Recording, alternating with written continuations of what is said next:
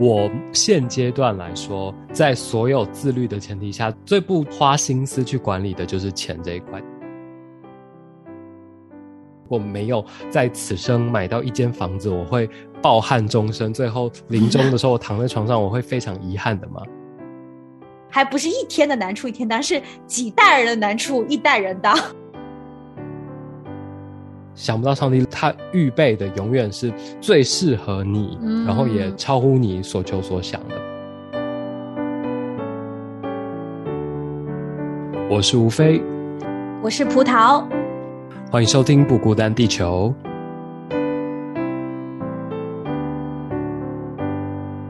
我最近是有一个非常棘手的问题，就是关于金钱的管理。呃，因为从我三年前吧，从国内回到加拿大以后呢，我就没有工作很长一段时间，所以那段时间就是要靠我老公一个人的收入。从那个时候，我才开始学习说怎么去节省，怎么理财，然后怎么管理钱。但是三年过去了，就那个时候有一些都还留下来养成那些习惯，但是其实我现在也开始很松懈，有些时候。就想要好好的爱自己，就是那种啊，就很想要用钱，但是觉得这个钱用出去，到了以后，本来我该存下来，比如说是为了更多的用途，买房啊，甚至是旅游啊，什么样子的钱我就没有了啊，我就也是对这件事情感到非常的 烦恼，我就很想来了解一下，像你这么你很自律嘛？对我来说，就是你方方面面，就是感觉你都很会管理自己。我不知道你对钱这方面是平时是。怎么样一个用钱的习惯，或者你有有什么样子的一个规定理财的一些计划吗？什么的？嗯，我觉得我现阶段来说，在所有自律的前提下，最不就说花心思去管理的就是钱这一块。但是我是有一一个转折的，也就是我人生中的这个，我好几次在节目里讲过很大的转折点。在这个点之前，我觉得我是对钱也是很就是要。斤斤计算啊，也不是计较了啊，就是计算，然后去把它拿捏的很准。但是我觉得，通常只要你在钱这件事情上是所谓非常强烈的要去想要管理它，想要 discipline 好它的话，我觉得就会变得很抠门。然后我现在想起来，我真的。很 很不喜欢以前的那个我自己吧？哦，哎，举个例呢，就是你原来会把这个东西斤斤计算到什么程度？对啊，我以前我以前算算钱就是会计算的很清楚，然后手机上都有各种 app 可以帮你算嘛，就是收入多少，支出多少，然后。开销，他甚至帮你百分比都算好，说花在娱乐的是百分之多少，花在什么日常开销的啊，房租等等是多少。然后我那时候就非常每天都都在计算这些事情，所以我真的我自己是很同意圣经上说，就说你的钱在哪里，你的心就在哪里。就其实花非常多的时间都是在算。其实我现在也在用一个 app，我已经用了，就是我刚才说三年前就开始用，用到现在。但是我就觉得那个 app 是有帮助我改变我原来大手大脚的习惯。但是后来真是有一度有一个趋势，就是像你说的变得非常抠门，就是我会记账，每天晚上去把它记录下来的时候，我又觉得哎呀，这里又少了多少钱，这里又少了多少钱，然后我可能就存不够我的那个目标了，或是怎么样。真的就是出去跟朋友聚餐都会有压力，都会想说。哎呀，我们要找一个便宜一点的，要多少钱？budget 以内的。我理解你说的那个状况。那你说你没有在用原来那种方式去管理钱的时候，你会有觉得钱不够用吗？或者你会担心说以后，那你没有存下来钱会怎么办？哦，我以前真的超担心这个，而且我不知道，我最近真的是完全跟之前状态不一样。就是这个跟我有一次做的一个采访非常有关系。有一次呢，就是在我生命转换期的时候，然后我那时候回到台湾去访了我自己母校大学的校长。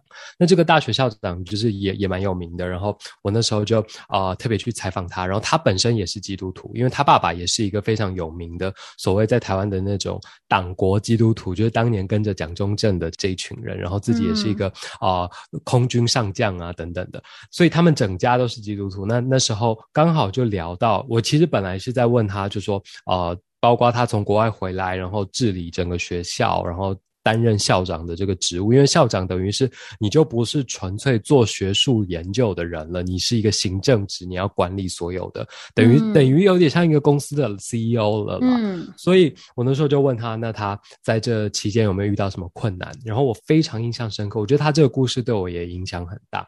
他说。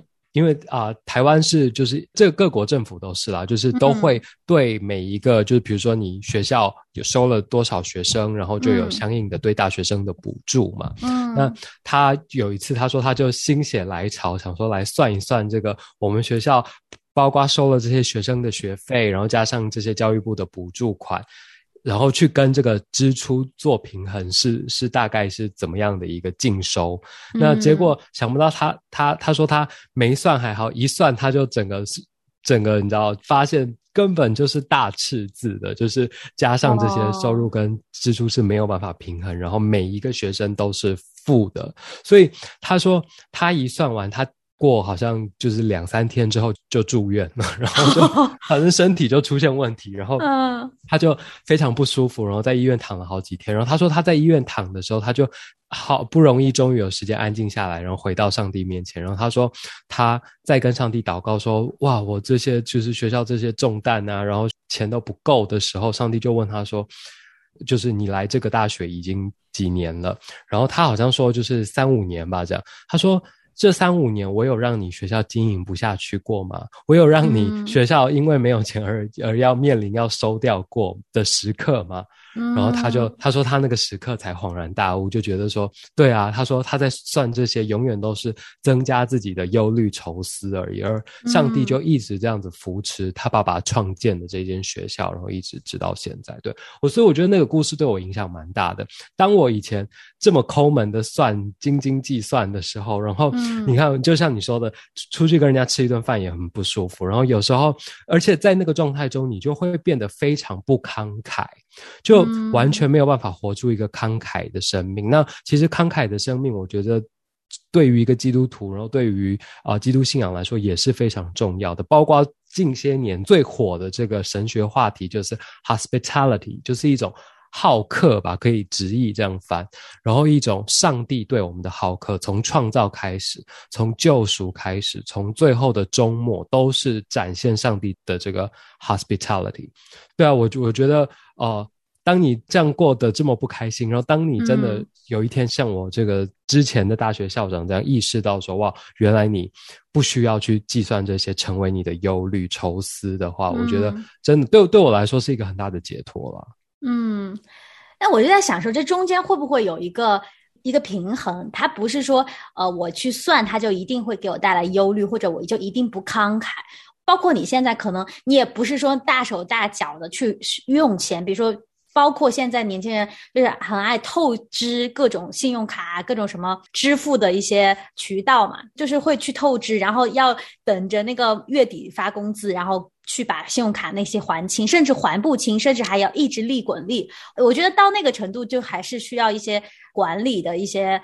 我很理解你刚才说的那个，就是我们的财宝在哪里，心就在哪里。就是如果过度的去啊计算，说我怎么用，包括比如说刚才说去跟朋友聚餐，明明就是说你可以。你如如果你刚才说的好客，说那种慷慨，其实都可以经常都是啊，我就帮大家一起付了呀，或者怎么样。但是当你要计算这些的时候，有些时候就就真的给不出去，就真的会啊，我一份就大概二十块，然后四个人就变成就变成八十块，就觉得哇，好多钱啊，真的会有那样子的一个呃阻碍，你可以去给予的这样子的一个心理就在那里了。是对啊，我我觉得你说平衡是真的是最理想的状态。可是我根据我自己的经验，我觉得超难。我觉得，我觉得只要你一算，就一开始拿起笔或动起脑开始算，就没有那个停止的时刻，就是就会把它算完，然后你就会接下来就会进。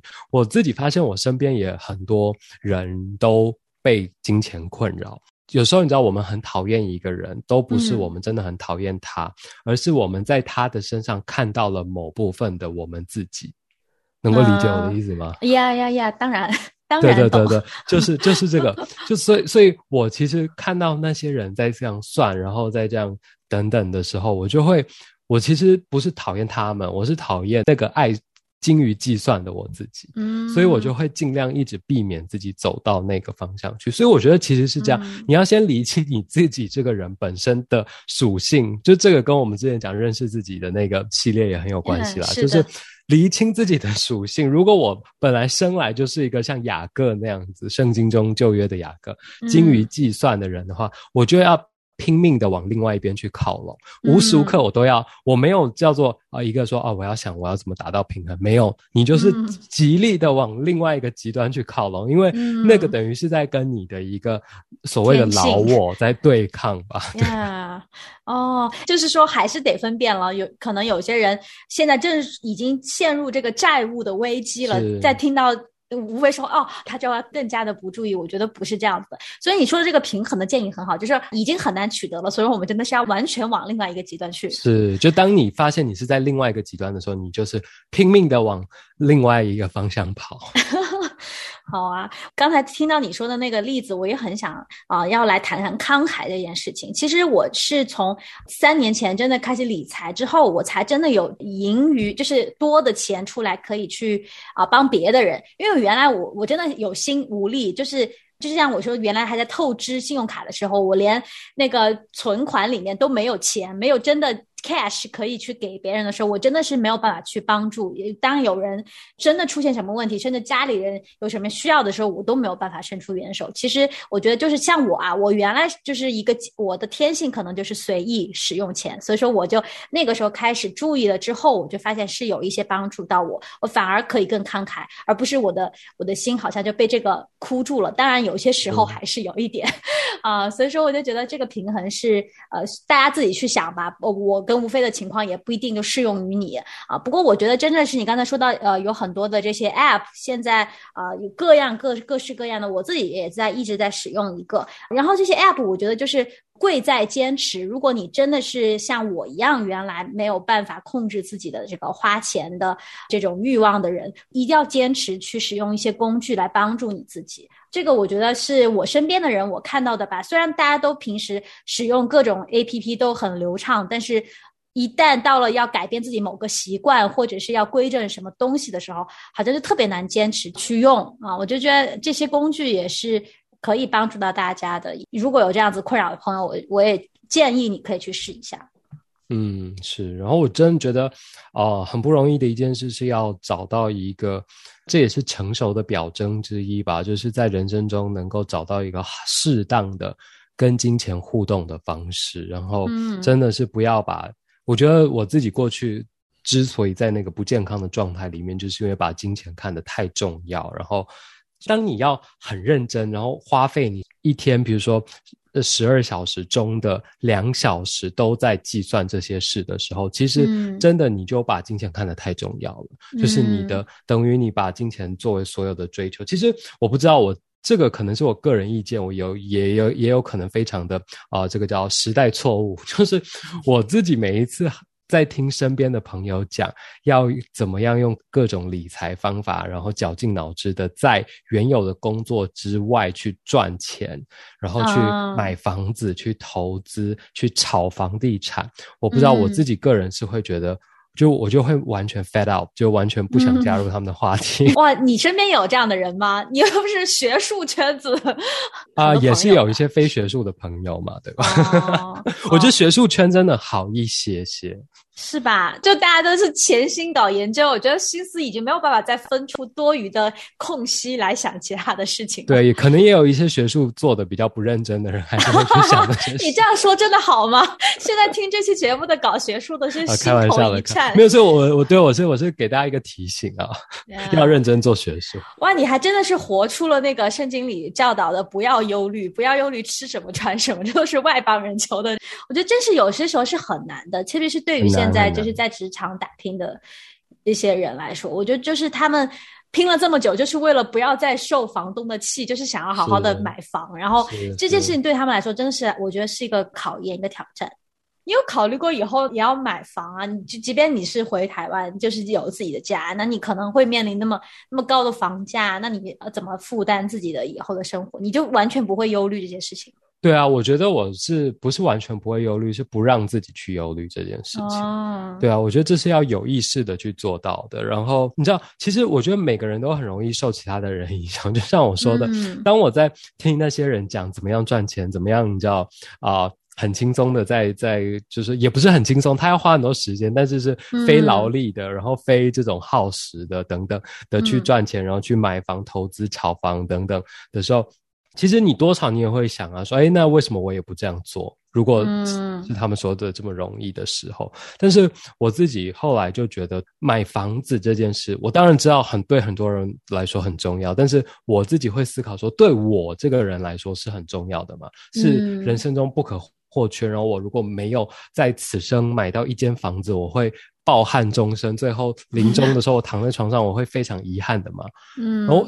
一系列的灵魂质问之后，我觉得我给出的答案是不会啊，我好像不会这么遗憾，所以我就觉得对啊。那如果比如说我未来做学术研究也好，或在大学任教也好，如果存到钱能够买房子，那就买房子；如果不能够买房子，我也不会积极营的想要把买房子变成一个我的好像十年计划还是几年内要达成的一个目标吧。那你老婆要怎么办？对啊，所以我在找对象的时候，我也尽量的就不会找一个他此生之内一定要完成买房子也可以，但是那如果他的目标是这样的时候，前提就是他要在我没有办法跟他一起为这个目标努力的情况下，他自己做到这件事情。嗯，哇，你真是一个极度理性的人呢。就是我曾经也灵魂质问我这些事情啊。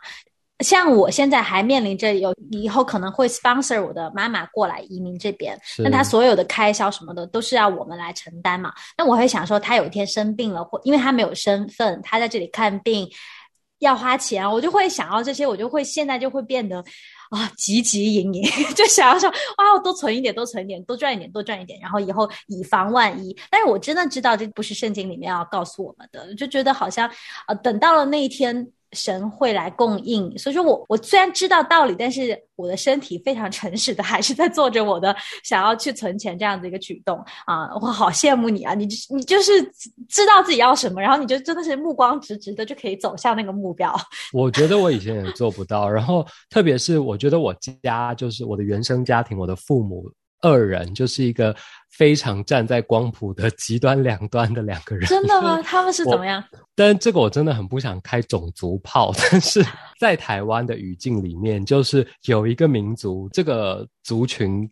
中国大陆也有叫做客家人，然后这客家人在台湾的客家人都是那种，你知道，毕竟他们有一首歌，台湾的这客家人叫做《客家本色》，里面就说他们，你知道咬姜吃醋啊，就是都是过着那种非常勤勤恳恳，然后 非常节俭的生活。我爸就完全继承了所谓的这个客家美德，然后他对钱的计算也是非常你知道精打细算的。然后我妈就完全站在另外一边，因为我觉得这跟他们成长背景也很。很有关系，因为我妈以前就是我外公是就是一个工厂的老板，然后所以很小时候就可以供他最好的，就是你知道那个年代送他帮他买钢琴，然后送他去学钢琴等等的，所以对他来说就没有一种东西叫做我家里会没有米没有钱，然后过不下去，所以基本上确实就是跟每个人成长的环境非常有关系，以至于我从小看这两个 model 这两个不同的模式下长大的人。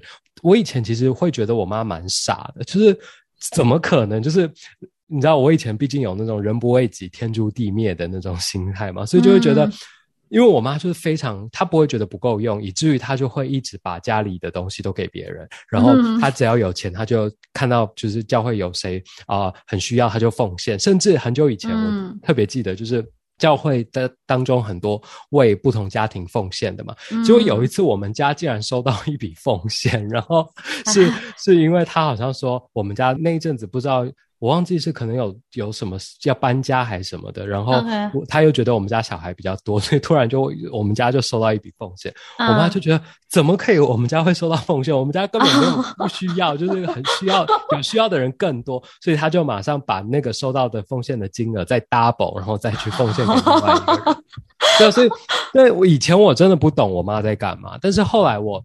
真的是直到我生命转变的时刻，我才看懂他在做什么，然后以及从这个成长过程当中，现在的我会更期待我活出我妈的那个模式，而不是我爸的这个模式。嗯，但是你不觉得，就是有些人虽然不觉得自己缺乏，或者是甚至很富有，他也很吝啬吗？不会像你妈妈那样啊，他就是愿意没有那我跟你讲，那种人的心态其实里面还是缺乏穷，就即便即便他有几个亿，但是他里面还是觉得。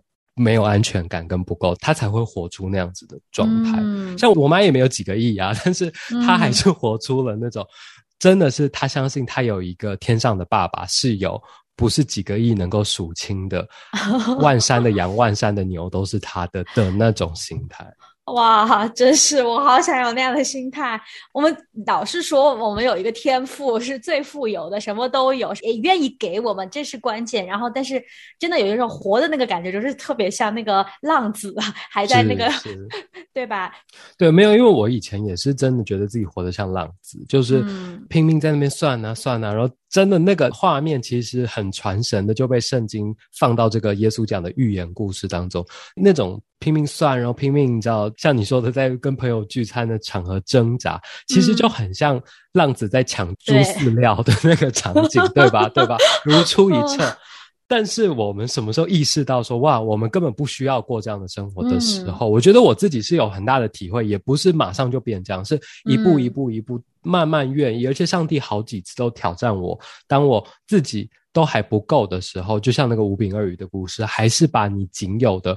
五个饼两条鱼，好像看起来很微小的东西拿出来，所以我觉得我就是在每一次这样的过程当中，包括我一开始获得，就是我之前在节目中，我本来是讲过，就是本来要去到 Princeton 读书，然后那边有更好的奖学金，有更好的一切，然后甚至还有零用钱可以拿，但是突然因为疫情去不了了，然后来到这边，结果我那时候。当下说真的，你还是会担心的。人每次永远，你知道，在当你要看到外面的风浪，然后要踏下船的那一步，要下到海里面，你都是会吓得半死的。所以我当时候也觉得，哇，我这样没有了这大笔奖学金，然后没有这些住宿、吃的费用、零用钱。来到温哥华，我会饿死吧？然后就开始，你知道，也是汲汲营营的拼命。我我这一方面就蛮有恩赐的，就是会去 自己自己去找寻各样的资源，你知道吗？结果上帝就很妙，因为那时候本来就好，我自己找了一堆资源，然后他们都说 OK OK，然后就说哦，帮你谈，然后有奖学金，什么什么，就最后每一个都失败，哎，然后就是出乎我的预料，就每一个最后都遇到一些问题，这样 搞不定。然后我就开始越来越担心啊，但是后来就想不到上帝他预备的永远是最适合你，然后也超乎你所求所想的吧。我就来到这边之后，真的就是住的也搞定了，然后吃的也搞定，而且吃的部分还是因为我就是很讨厌吃西餐，又不是不是说西餐了，我很讨厌吃美式的的食物。嗯，那来到这边竟然可以吃中餐，可以吃华人的食物，对我来说就是一个极大的安慰。所以我觉得。很多事情，我当时候在台湾听这些前辈们，然后我的朋友们、牧师们等等在讲他们过去的这些经验的时候，我也都觉得是天方夜谭，好像不会发生在我身上。然后对我来说还是很难，我眼前的困难还是这么大，然后就真的需要这么多的钱去读书这样。那但是，当你真的愿意，就是凭着信心踏出那艘船，然后定睛在耶稣身上的时候，我觉得真的是不一样。虽然我讲这些，好像可能在。听在一些目前面对财务困难很重的人耳中，还是会觉得很困难。可是我觉得真的是一步一步慢慢跨出吧。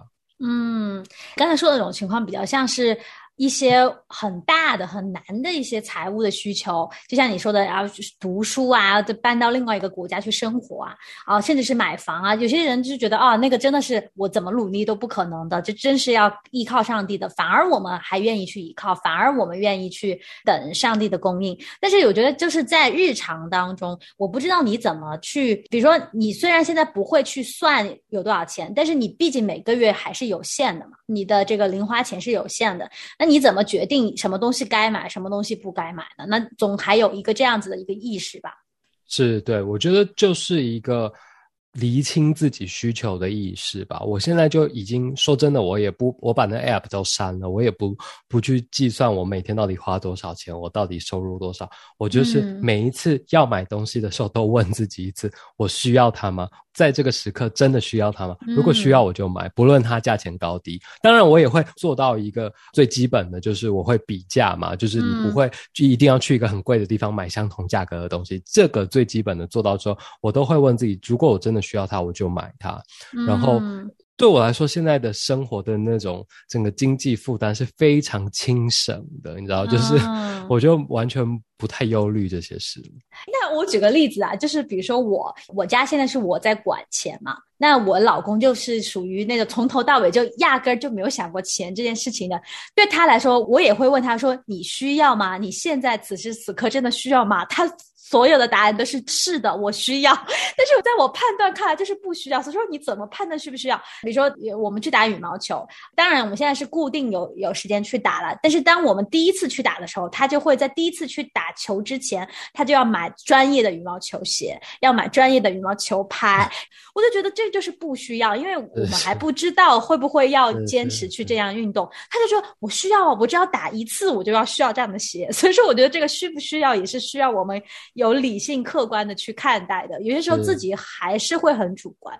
是是是，对啊，而且我觉得两个人才会遇到这样的问题，就是当你只有一个人的时候，你其实是很可以对自己诚实，然后平心静气的。但是当两个人的时候，就会有这种我认为那个不是是需要的，但你认为是需要的的时刻，所以我觉得两个人很难。然后，但是两个人当中就是要透过彼此的这种沟通吧。我觉得真的就是，或许真的在某一些时刻。当然，我不是针对羽毛球拍或羽毛球鞋，就是就某一些时刻，或许真的呃，在我这一方看起来非常不需要的需要，却是他在那个当下很需要的需要吧。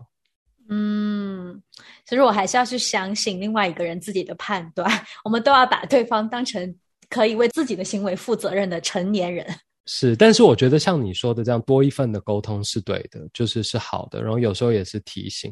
我觉得有时候像我自己之前的经验，当我有另一半的时候，然后有时候我问他说：“你真的需要吗？”他觉得需要，然后我就说：“好吧，那你买吧。”结果。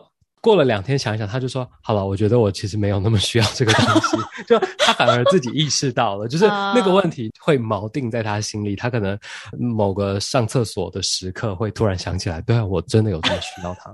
”这种事情如果发生了，我就真的会事后一直追着他说：“你看，你看，你看，你看，我之前都问你了吧？我就是这样子一个斤斤计较的人。”对啊，对啊，要我觉得这个这个我以前也会啦，我以前也很坏，对。啊，我还没有长大。对，其实真的是在钱这一块，你刚才说的对，一个人的时候还反而更好去处理一些情况。那所以说，很多人的感情真的是被钱给炒淡的嘛？那真的是需要更有智慧的去处理跟钱有关的事情。是，我觉得这个真的是很可惜。就是说，如果因为你两个人的感情是因为钱被破坏，我觉得这才是真的是我最终临终躺在床上会觉得后悔的一件事。啊，即便躺在大房子里、大豪宅里啊，就在落泪，想说我宁愿不要这个房子。对啊，买了十栋房，全球二十栋，对吧？哇！然后对啊，然后想着这一段事，我觉得我应该会蛮后悔。嗯，是的。如果这个钱已经影响到我们跟周围人的关系，就像我们刚才说去聚餐也好，就是跟周围人的关系嘛。如果很多的时候，这个钱已经让我们没有办法放开手脚去看别人的需求，或者是给予别人的时候，这个时候就真的是一个临界点了，就是我们需要站在原地，好好的思考一下要往哪个方向走。是我们前面讲的都是个人的层面，我觉得。其实经济这件事情，就是说钱放大了就叫经济嘛，就是整个乃至整个社会、整个国家层面的。我觉得经济这件事情真的是困扰很多现代的人吧，然后以及我们无可奈何的就生活在现代的这个经济结构当中，嗯遭受着这个资本主义的控制。我个人其实的立场是比较反对现在这种不健康的资本主义的，然后我会觉得我们的生活。包括你刚刚说的，为什么这些人要汲汲营营的想着啊，怎么买房，怎么投资等等，以及你也说了这个，我代表了所有大概我们这个二十几岁的年轻人的心声，就是我们好像永远都买不起房。但这件事是正常的吗？我觉得完全不是正常的。就是世界上的土地等等，上帝为什么要一开始造人的时候就要我们生养众多，遍满地面？其实是住得下，绝对是住得下的。但是，就是当人的这个欲望，以及当你把房地产变成一种投资炒作的这个。投资项目的时候，我觉得才会带来这样的悲剧吧。嗯，而且现在有很多房子其实都是空的。你知道大陆有很多所谓的那种鬼城、那种空城，就是开发商规划了一片地之后，他就建很多的楼、很多的楼盘，但是其实这些。都没有人去住，它其实已经不是说这个房地产价格高是是物以稀为贵了，而是其实房子是够，但是它这个没有人买得起了，已经没有人去住了，它甚至是离城市很远，在很偏远的地方也不方便，所以说这些地方就变成了一个空城，一个鬼城，房子修得漂漂亮亮，但是没有人去住。就像你说的，这个其实地是够用的，只是房子的用途已经变味了、变质了。但是这个问题太大了，我觉得有些时候我们身为个人很难以去，好像去扭转这个方向是，但是我觉得，所以我们才更要就是有这个意识，然后知道这是一个不对的方向，然后透过一代一代的慢慢慢慢去改变这个令人无奈的社会现状吧。嗯，基本上我自己一直在。每次跟别人谈到话题，我就会认真的讲。我觉得房子不应该被当做一个投资项目。你可以去投资股票，你可以去炒股，你可以去投资各种东西。但是房子这个所谓的居住正义嘛，就是这个人需要住的事情。甚至有人在炒灵骨塔，我觉得炒灵骨塔都还比灵骨塔是什么？灵骨塔就是当你死了之后要放骨灰的地方。OK OK，你们大陆不叫灵骨塔吗？我们就叫。陵墓啊，或者怎么样？因为墓墓是有一点是像像土葬这样的嘛。那灵骨塔它就是一个一个塔，然后就是和尚端汤上塔的那个塔，然后里面会放很多的这个骨灰坛。对，坛。那整个塔是有三五层楼吧，然后里面就是会放很多的不同的骨灰坛这样。哦，这个都。炒作高价，对对对对对，很多人在炒这个。我觉得炒这个还比炒房稍微的情有可原一些，因为炒房是真的，现在你活生生肉身活着的人要住的地方，然后被炒到有些人就真的住不到地方。我觉得确实是一个很不健康的社会情形吧。嗯，其实我原来在出国之前，我就老是听说，好像呃外国人、西方人对。这个买房没有像我们中国人这么强求，好像他们租房住就会好。我不知道你的观察，我来了之后，我发现近几年并不是这样子的。我就感觉所有的人都失去了理智，所有的人都想要买房，都要炒房啊！我觉得这个东西是会变的，就可能十年前、二十年前是那个情况如此，但是当一大波移民，特别是中国的移民，特别是呃东南亚，有很多都是有。要买房，要来当自己的产业的这样子的意识进入到这片土地之后，真的你就看到那个风气很快就会变化。像你刚才说的，要去影响人，要去从我们开始意识，然后慢慢影响下一代。但是我觉得我们的那个影响会真的是被坏的，就是很快就会吞噬掉，就真的很可怕。对啊，我不知道我自己这边认识的白人朋友，他们有时候都蛮。当然，种族歧视是一件非常不对的事情，但是他们有一些事情，因为外来的这些移民造成他们的愤怒，某方面来说，我也是可理解的。我觉得，就是当这些我的白人朋友都买不起房子了，而且。对他们来说，这是他们从小长大的地方嘛，然后他们都没有办法在他们从小长大的地方买房子，然后要么要退到非常非常内陆的地方，那种鸟无人烟的地方才买得起房子，要么他们就只能一辈子租屋。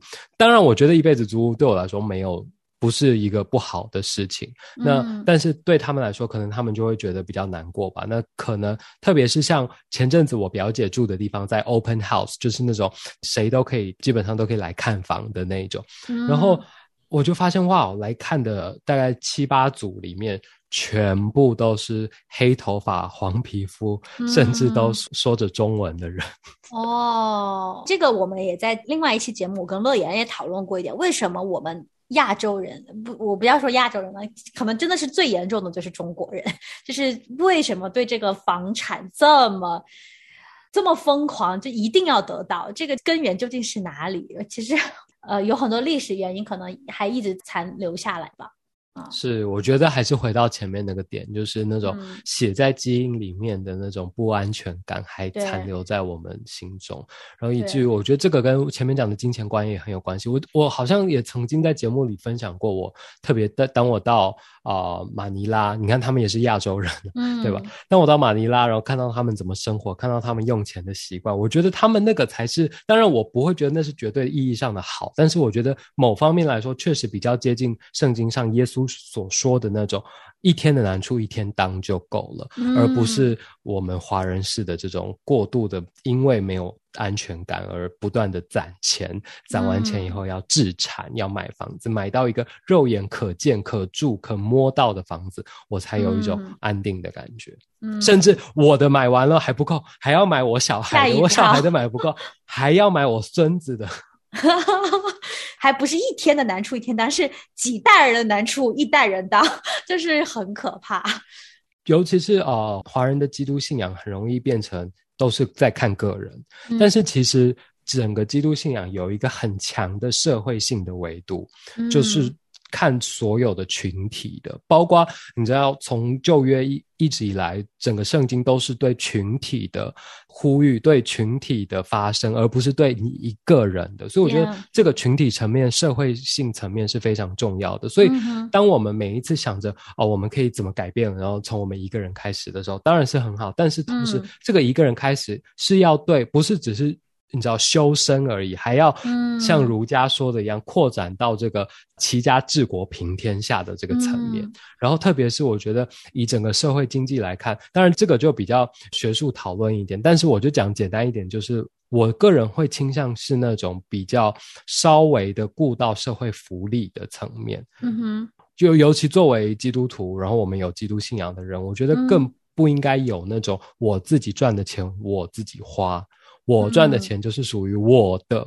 我觉得所有这种，包括这个讲了会有一点像共产党的的语句，但是我 觉得很多共产党当初核心马克思恩格斯的很多理念也是从圣经承继而来的，即便他们可能否定了超越界，但是我觉得这种对私有财的过度迷恋，所有我靠我的能力挣来的就是属于我的。我觉得这个真的是需要被打破的，以至于当我们不愿意看到那些呃因为社会体制被压迫的人，我们会常常觉得他们就是他们自己不努力啊。其实不是，其实我们都忽略了我们天生下来就继承了多少所谓的用基督教信仰话会说恩典，那用社会的话来说，可能就是一种既得利益者等等的这种。状态，我们就会忘记我们其实是所谓讲通俗一点，就是我们是好命的。嗯，那如果好命的人不愿意多做一点付出，那好命就没有意思了。嗯，但是有一个大前提是，谁是去分配这些福利的人？就是这个政府所谓的这个权利的使用者，他是。良善的嘛，这个也很重要。就是其实我在加拿大，你知道加拿大也是一个万税之国，就是税很高嘛，也是像你说的，一开始它的这个社会福利，对，非常高的社会福利。一开始的出发点，我觉得是好的。呃，现在其实包括在加拿大很多的华人也很多的抱怨，当然不是基督徒群体了，很多的抱怨就是尤其是华人对吧？美国也是这样，就会觉得哇，我们这样工作，然后交这么多税，反而是那些不用工作的人，他好像还。还可以来拿很多福利，就有很多这样的抱怨。然后我就觉得，就是其实在这个中间，一定不是一夜之间变成这样的，就是中间会发生很多滥用这个福利，或者是政府它有一些规则，有一些这个制度没有制定的这么的完善，或者是经过真的是好的考量。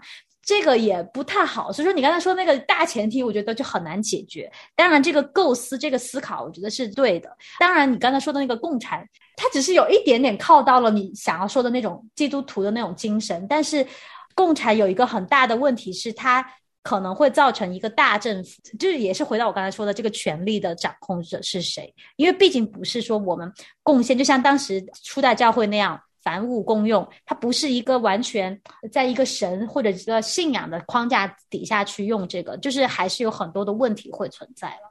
是，所以我个人的立场是，我觉得共产主义一定要搭配基督信仰一起服用，这是最最理想的状态。嗯，哇，好吧。今天我们从个人聊到了这么广阔的一个视角啊，希望大家也是可以在这个金钱，毕竟还是生活在所谓的这个资本主义底下的这样一代人，我觉得可以。